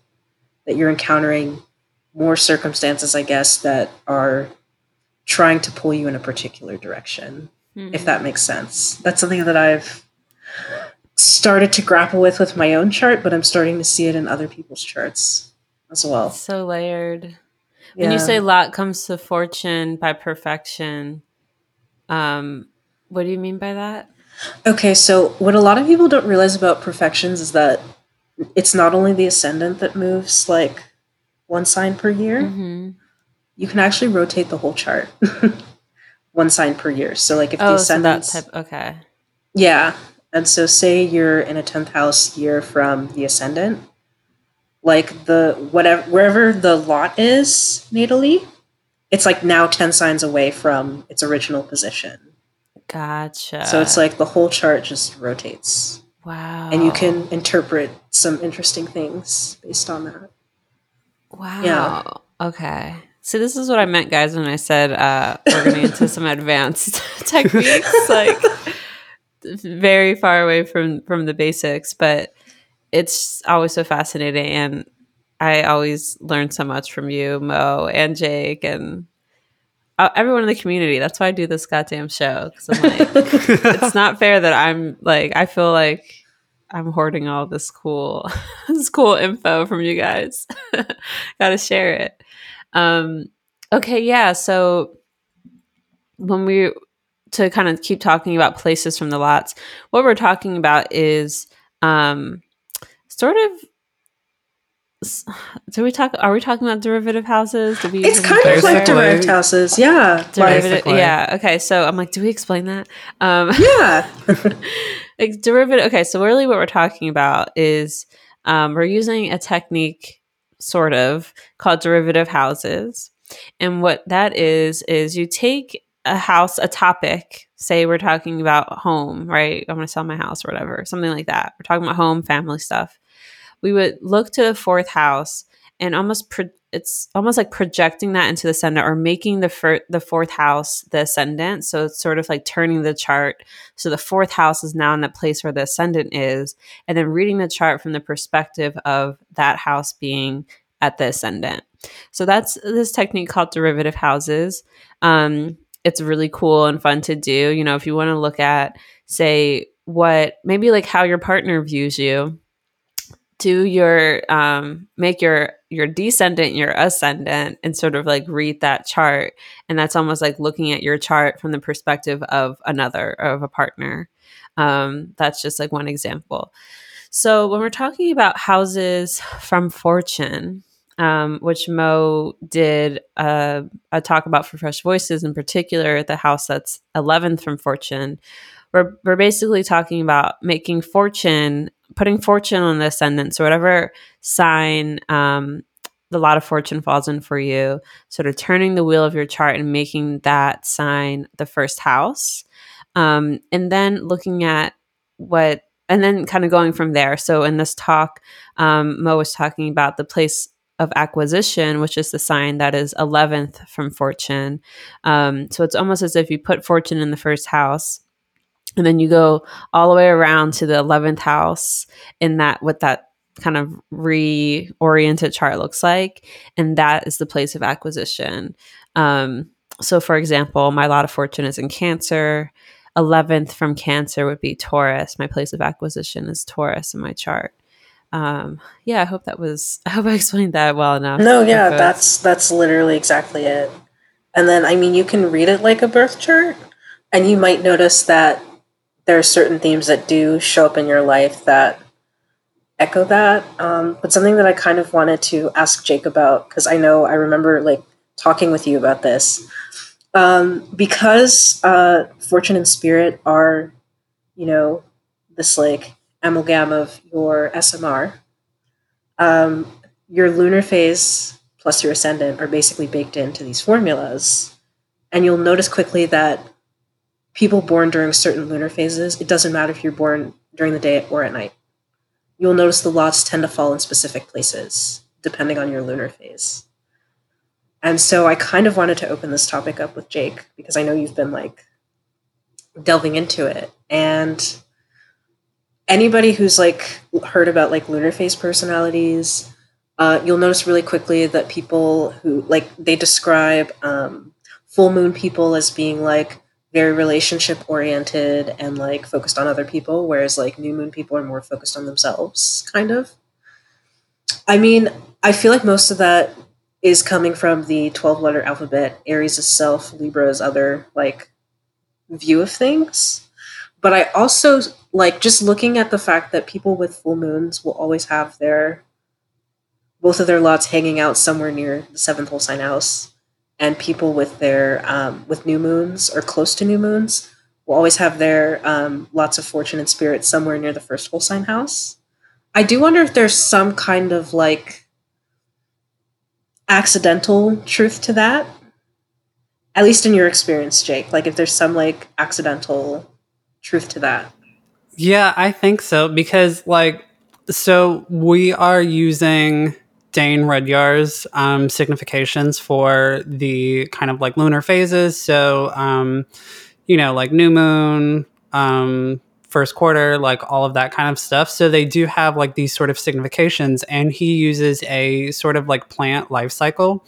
So the new moon's kind of like, you know, like a seed being planted, you know, then when it starts um, waxing, like then it is kind of like, you know, growing, breaking up out the ground, like, you know, so it goes through kind of like these different um, like phases or like struggles. Um, and the lots of fortune and spirit actually like reflect that pretty well. Um so basically like with the lot of fortune and spirit like the calculations are always going to reflect the same aspect between the sun and the moon in your chart with the ascendant. So like if you have um if you have like a exact first quarter moon like the sun square the moon that's always going to put the lot of fortune or and the lot of spirit square to your ascendant.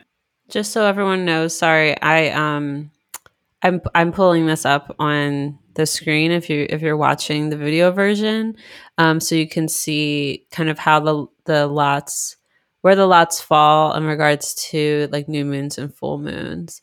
Um, and like Jake was saying, if you can see this for the upcoming Taurus new moon, I just pulled this up. When the sun and the moon are conjunct like that, or so close to conjunct like that, there is no distance between there's such little distance between the sun and the moon. So when we're projecting you know that distance from the ascendant um, it just ends up in the first house near the ascendant. And you can see that here with this new moon how the lot of spirit and a lot of fortune are just conjunct the ascendant. The same thing happens um, well the opposite thing happens at a full moon where the sun and the moon are opposite one another so if we're projecting that opposition 180 degrees, right, from the ascendant, you're going to get the lot of spirit and fortune on the descendant. And then, if I understand correctly, with the quarter moons, I'm pretty sure fortune is always going to fall in the fourth house. If yeah. you are. Wait, uh. yeah, it, it depends on it like weird. what. Yeah, it depends on like what time of day you're born because like right. the calculations will change too um but just like having that like aspect between the sun and the moon like be repeated from your ascendant like that then kind of like creates this pattern and like this dynamic so mm-hmm. you know like if you have a first quarter moon the idea is kind of like um you know, like breaking through things, um, you know, like kind of like getting to some challenges. And, you know, when you have the lot of fortune and the lot of spirit, like, you know, opposing each other generally like in the 10th house and the fourth house, um, cause like it kind of varies, um, you know, that usually creates like this tension around like home and work. Um, so like I've seen somebody that had that and I don't remember like which, um, lot was in like which house, but mm-hmm. actually, I want to say that their lot of fortune was in the fourth house and spirit was in the tenth house. So like they um, they worked a lot and like they would travel for work and stuff. But to kind of like offset that, like they would work from home like most of the time. So like there was that fortune in the fourth house like their physical but like their physical location was at home like they were at home you know in that place but their spirit essentially was you know like going out and like doing like these career things. So like with the lot of spirit then being in the 10th house you know like that's being projected outwards you know like it's it's got like a lot more going on. So like even though they were at home and like that was their physical location um you know like they were out and doing like other things. So you can kind of like see the dynamic um you know repeat. Um so like full moon people who you know like they are said to have like a lot more of like this relational quality just thinking about you know like the sun and moon as a pair and you know like it's um, when the moon is brightest you know like it's completely full of the sun's light you know like they are paired they're bonded essentially. So when you have that aspect like that then puts the lot of fortune and spirit in the seventh house which you know like when you're talking about like your body and your soul like when that's essentially being put in the seventh house of like partnerships and others like that's that's going to be a really important part of your life. So you know like then lunation phase kind of um connects like to these different like lot placements and sort of like reflects similar themes um which i have a workshop that i'm like sort of like halfway through with um on that whole topic. I've got like examples going for like all of the lunation phases um which I'll have to finish eventually. Oh my goodness. Yeah, this is like us pressuring you into finishing it. Yeah. But like I really liked how you talked about um uh like the juxtaposition between like the square like the either the closing or the waxing square and how there's that opposition between spirit and fortune. And something that I noticed is that like um with people I had some celebrity charts that I distinctly remember. I can't remember who but I noticed that like their fortune was in the 10th, but their um, spirits in the fourth, right? And I noticed that a lot of those people tended to do career things that would like allow them to be good representatives of their culture and where they came from because at the end of the day that was what was really important to them Hmm. That makes know? a lot of sense. Yeah, Like- yeah, for sure. With spirit in the fourth house, like yeah, Yeah, I love so that. it's like interesting how like people with like the lunar the sun moon square are just like struggling because it's like okay that which i worship is different from like where i'm rooted or like where my circumstances seem to be taking me Mhm. and then like life is a constant struggle for them to like reconcile that Yeah, I have I have that with the square. My fortune and spirit are square one another, um, and yeah, they're also like in signs that like are involved with the nodes and the rulers of my fortune and spirit are opposite each other and square my no- Mhm. excuse me squaring my nodes. So yeah, I so feel that. wow. Okay, so we talked about a lot. We talked about zodiacal releasing, um, why we why we like kind of base it all off of fortune, but most of us will look to releasing from spirit um, or eros, which I'm always looking at eros too. You know, if you're if you're a hopeless romantic like I, um, you might want to check out your ZR from eros and see when your next peaks are.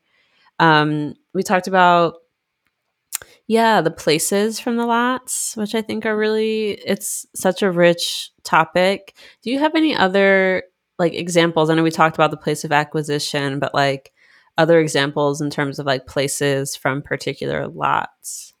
Do you do you feel like eleventh from any of the lots would be important? yeah. I would, I would personally like focus more on like the like aspects. So like the eleventh house from spirit like is gonna be positive, like because it's gonna have like a sextile to the lot of spirit. So like even even if like you don't call it like the place of acquisition, like it's still gonna have like that positive relationship. So Right. you know if you have anything in there like anything kind of like going on it's still going to have like that similar dynamic so you know it, it is kind of like using you know derivative houses so just thinking about you know like the relationship between things so you know like if this is the starting point then like where is this other thing in relation to that?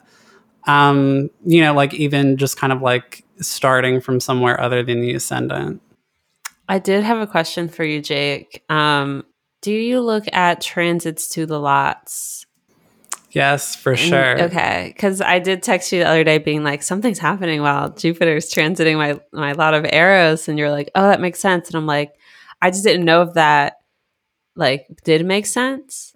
Yeah, yeah, it does. Um yeah, so like um the Venus retrograde in Gemini cuz I have the lot of Eros, the lot of spirit and the lot of nemesis all in Gemini, which is yeah, fun.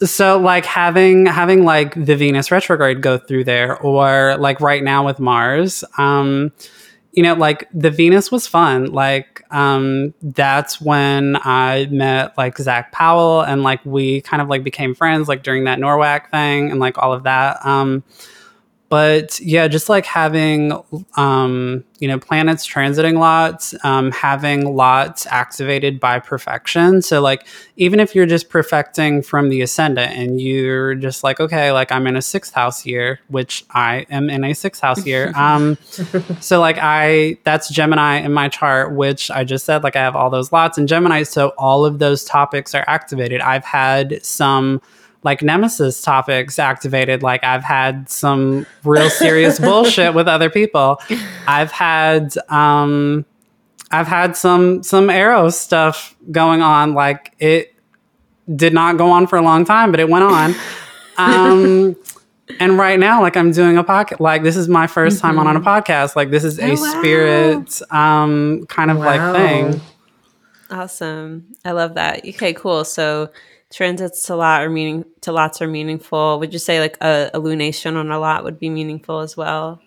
Yeah, Oh, yeah. yeah. Um pretty much like any cuz the lots like I you can kind of think of them like the same way that you do the ascendant. Like, you know, the ascendant is a point, like it's a specific point that's important, you know, but it's also an entire house. So, like, it's your whole first house. So, if we think about lots as the same kind of thing, you know, like you can think of like that specific degree, like, okay, that's important, you know, like the same as if something was to like aspect your ascendant, um, you know, like that degree is important. But also, even if you just like had some planets going through your ascendant, you know, like same idea with the lot, like if they, if you have planets like going through that sign, like it's part of the lot so basically like you know like the same as angles.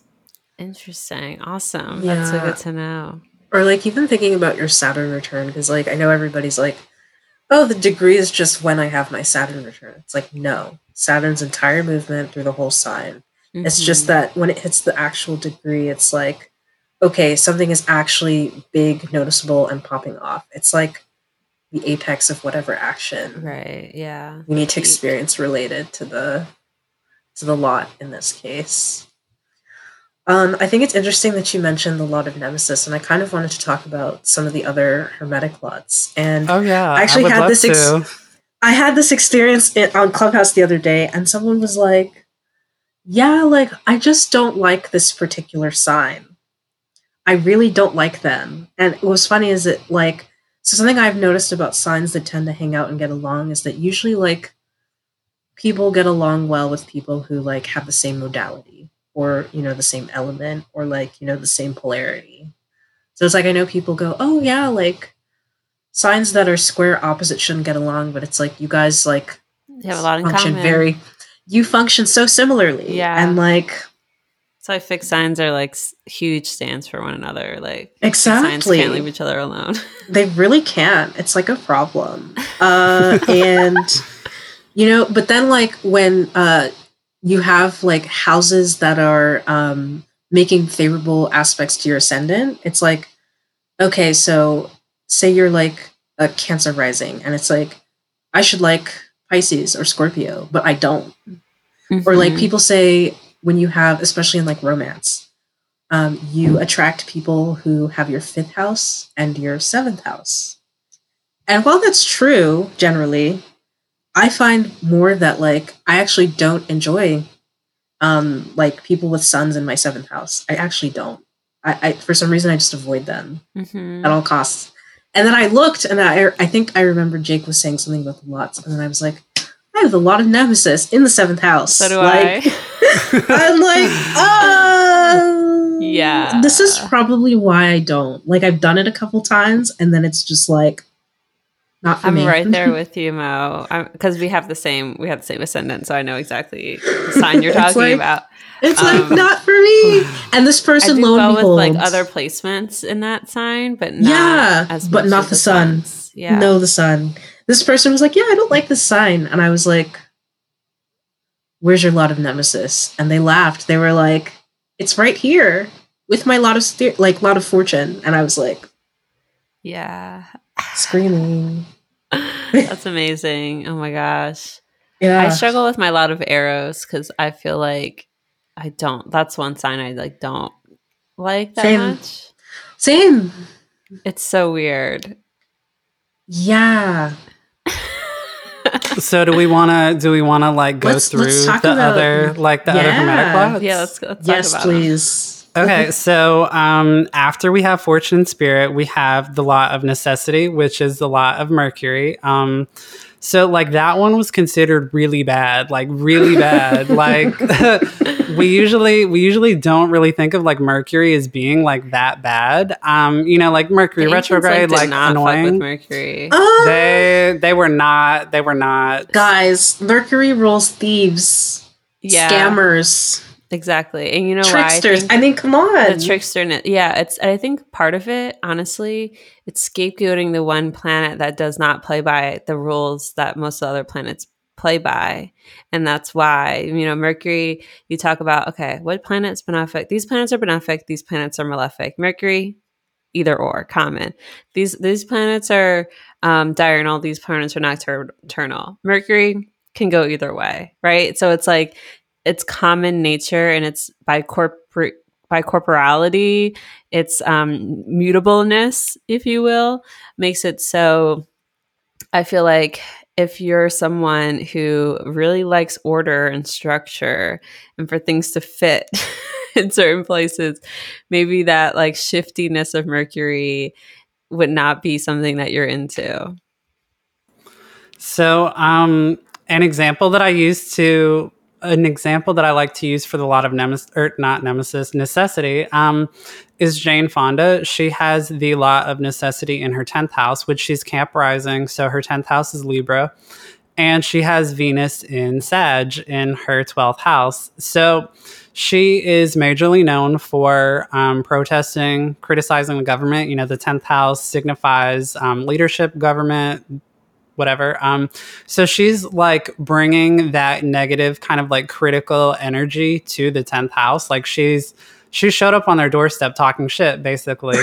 So they they put her in jail. They they said no oh more oh like venus 12 they yeah yeah which she got out. She's fine. Um but you know just the fact that like that happened like that was an event in her life. Um you know, like the whole like I think there was like a, a fake drug bust. Like she had like some like vitamins and stuff, and like she was like very publicly like arrested in the airport. Um, and just like a whole bunch of other things, like you know, with protesting and like just it's a very visible part of her life. Um, but so like in other people's charts like i usually see necessity around um, places that they get a lot of criticism or like kind of give it. So people that have it in the seventh house they're kind of like critical of like relationship dynamics and like just that whole kind of like institution like idea of like partnership I've seen people with it in like the third house and like their siblings are like super critical of their, you know, just like whatever they do, like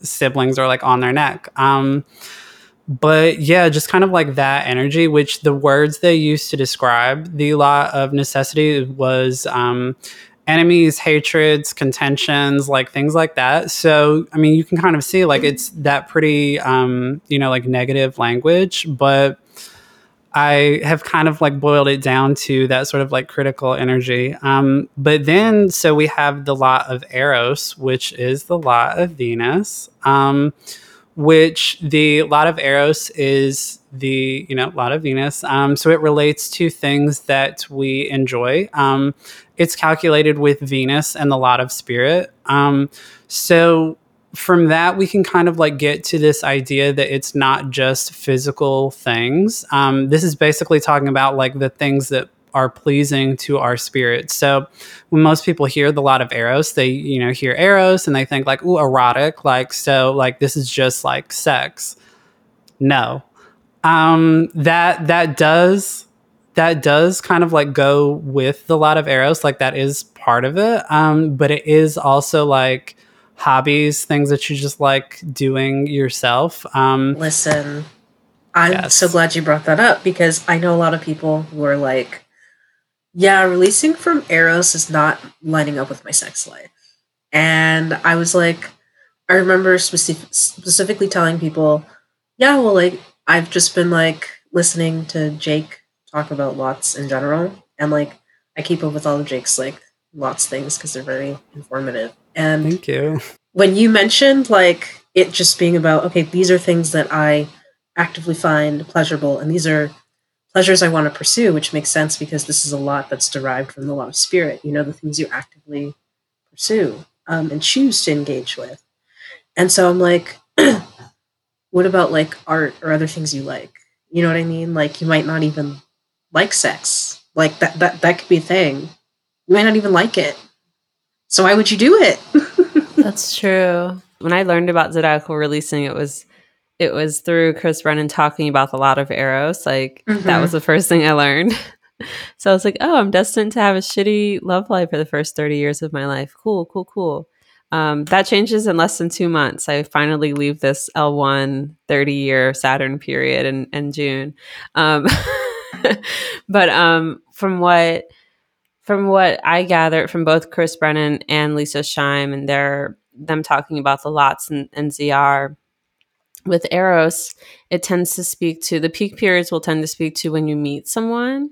Um, less so like it, it doesn't necessarily have to do with sex is what i mean it's like a lot of it has to do with relationships too which is v- venus and like forming relationships and, and partnerships with folks so that doesn't also that doesn't always mean romantic relationships either but um, i think eros peaks at least can speak to um, when you connect with someone like in a meaningful way yeah yeah eros um Eros just in general, like it often relates to things that people prefer, like things and people that somebody would prefer. So you may like people that have, you know, placements in your lot of Eros more. Um, or also the ruler of your lot of Eros. That's important too. So if you, you know, like have Eros in Virgo and like Mercury in Aquarius, you know, like maybe maybe you do prefer like Aquarius type people more than Virgo, you know, like that kind of thing. Um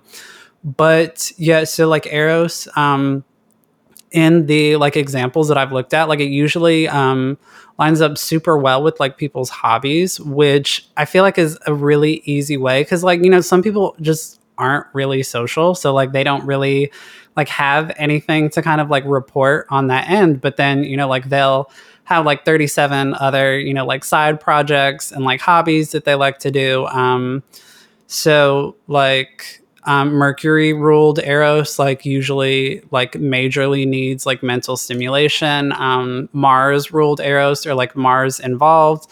It's usually kind of like more um, energetic like they're you know like more into kind of like sports and like working out and like exercise and just like physical exertion that kind of thing um i've seen like a lot of repetition of like people really liking the classics with eros in libra which it's funny because like it'll be the classics of like different genres of like topics. So, like, you know, somebody might be into classic like literature, some people might be into like classic architecture, classic like rock. yeah, like it's just classic whatever. Um Very exalted Saturn.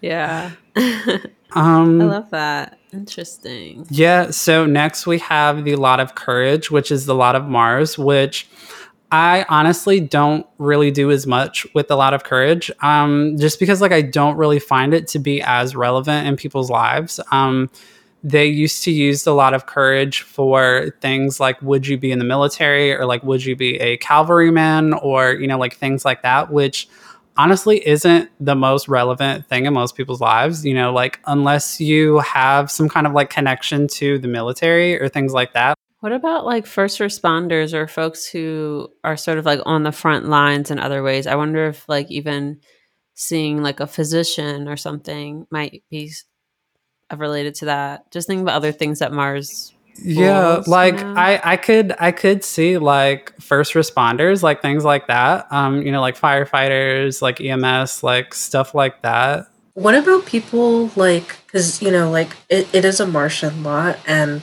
what about people who are like um activistic, like revolutionary, like, you know, people who would be in fighting, but Like against like fighting the state, yeah, in some or way, oppression, yeah. like, yeah. i i feel like necessity makes more, More sense, sense for, for kind of like that but like i get i get the idea that you're going like but Mm-hmm. i mean honestly like i haven't looked at enough kind of like examples of i guess sort of like heroic people to really um Mm. Yeah. Um yeah, so next we have the lot of victory, which is the lot of Jupiter. Um, which the lot of victory is a fun one because it usually indicates nice things. Um, so, being the lot of Jupiter, its main signification is allies. So, it usually, when I see clients' charts, it usually indicates some sort of positive, like assistance or luck or benefit in that area of their life. Um, so this is kind of like what people used to or like kind of like think fortune is. Like this is this is the actually like good stuff for sure. Like because fortune can be, you know, good or bad. Um, so with a lot of victory, um, you know, depending on the house placement, it can show like where you have allies or assistance So, like, I personally have um, the lot of victory in the fourth house. And, you know, I've had like really good luck with housing. Um, I just moved recently and I like got a place like right in the um kind of like heart of the city, like in the best kind of like bougie area, like it's really nice. Like it's not too expensive. Like it's just like a really good area. And like I it was super last minute too and it was just like somebody that knew somebody kind of thing um and even before this you had like a great living situation too. Yeah yeah i was living in like a four bedroom house um without paying rent. I was working as a grant writer though to kind of like cover that but so like it it had my you know like rent covered essentially from you know like doing something that probably was not worth, you know, like staying in a massive house, which was super unnecessary because I do not need that much space, but it was super nice. Um, you know, it's not something that other people have the opportunity to have. Um, but so like other clients I've seen, you know, people with victory in the 10th house or the 6th house and they've gotten like all of their jobs through like referrals or recommendations or things like that, just kind of like knowing somebody who knows somebody, you know, like that whole mm. allyship. I need um, to start abusing that.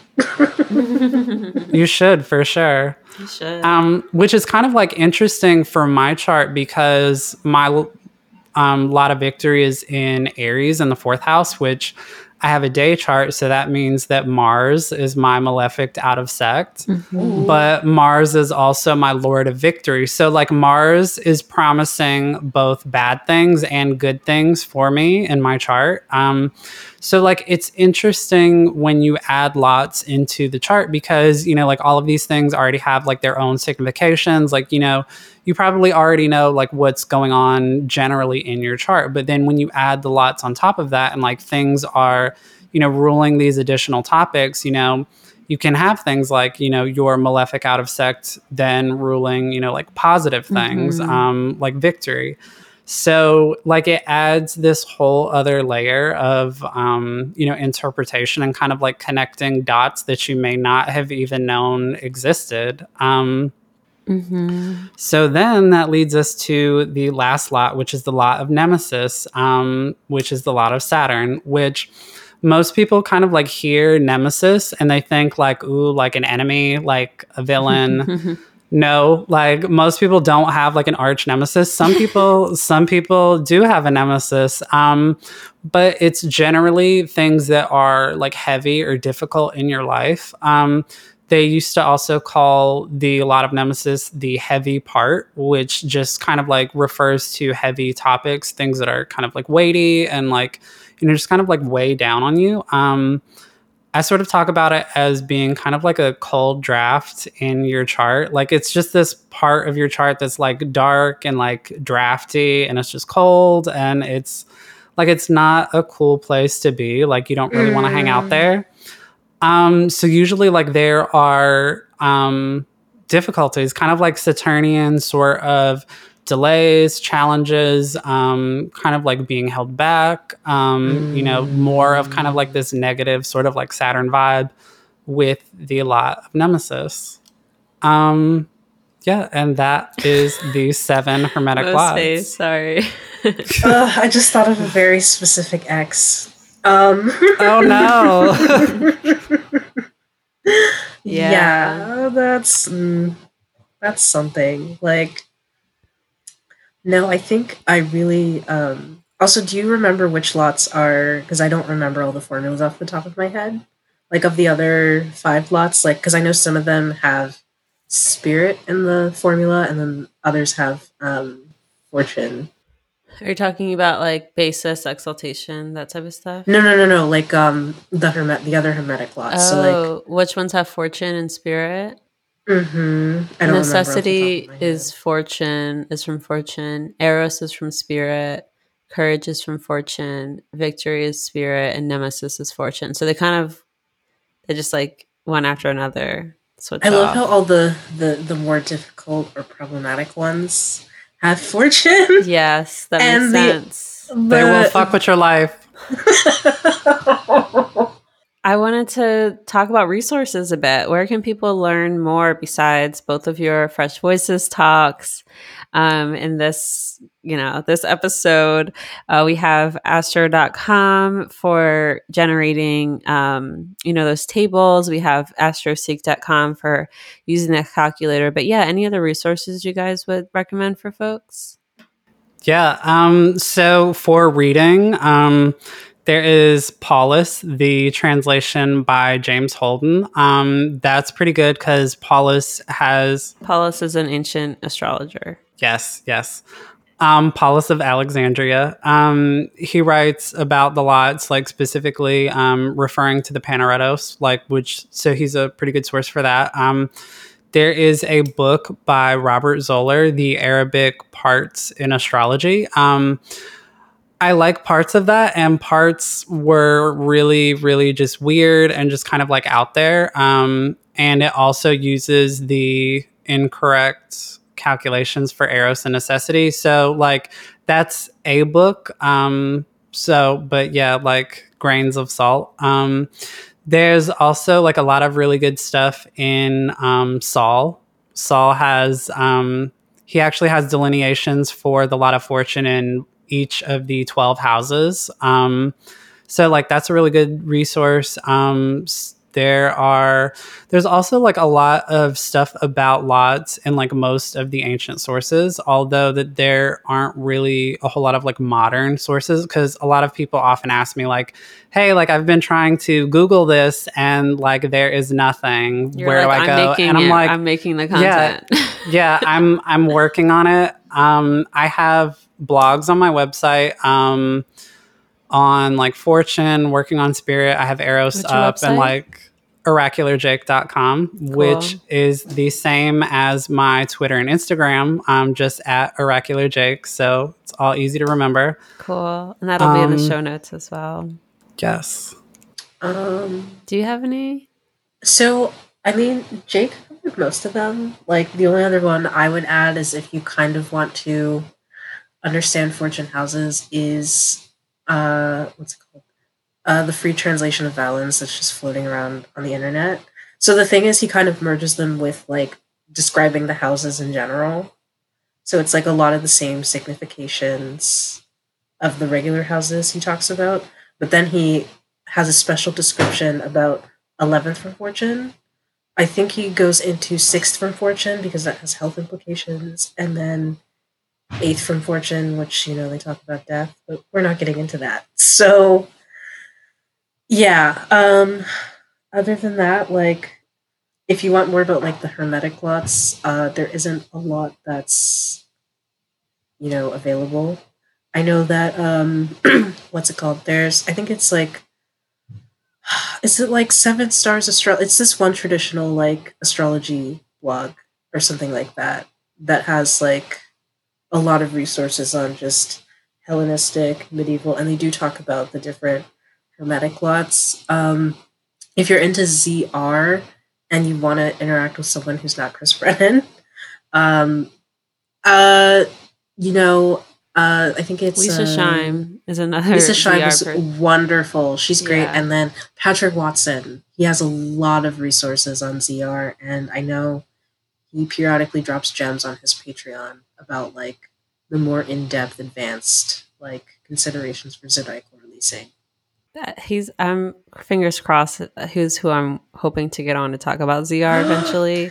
Oh my god, I he was thinking that. of him. I was thinking of him actually when you mentioned that. I was like, yeah, oh my god, you have to have Patrick. He's a dream just would be really- Patrick and Leisa. So we'll see. What, we'll see what I can pull off. Um, that will be jam packed. Yeah. info. But Yeah. yeah, those are like the ZR. Chris Brennan, um, Leisa Schaim, and Patrick Watson are like the ZR folks, in my opinion. It's the ZR gang. They're like Yeah, the The people Holy that, Trinity that know the ZR. things. Yeah. Um, cool. And where where can we find more of you, Mo? Um, so for now, I'm just on Twitter. I'm Austral Tour. I don't have a website. I like killed my Wix page because I got tired of paying them. but you do have a Um, podcast. I do have a podcast, so I have the Fixed Astrology podcast, um, which we are Fixed Astropod on Twitter. you can listen to us anywhere um, we get podcasts. We're actually recording the Taurus Decans episode literally next Friday. Nice. And that's with P- Pao. That's with, with Pao, who was on the first episode of the season talking about angular houses. So she definitely shouted out the podcast then too. But yeah, Mo and yeah. um, Pao have the Fixed Astrology podcast. You guys are doing this amazing series on the Decans. Mm-hmm. Yeah, and I'm, I'm really loving it. Um, and then I recently just did an episode with um, Max and Zach Powell um, on Beyonce's um, birth chart, or what we think is her birth chart. And we actually just dropped that today for the first episode of Max's um, Mutable Minds podcast. So nice. Well, you two, thank you so much for coming on and doing this with me. It's been so fun. Thanks for having me, Kirah. It was Thanks great. for having us. Wow, that was a goodie, right?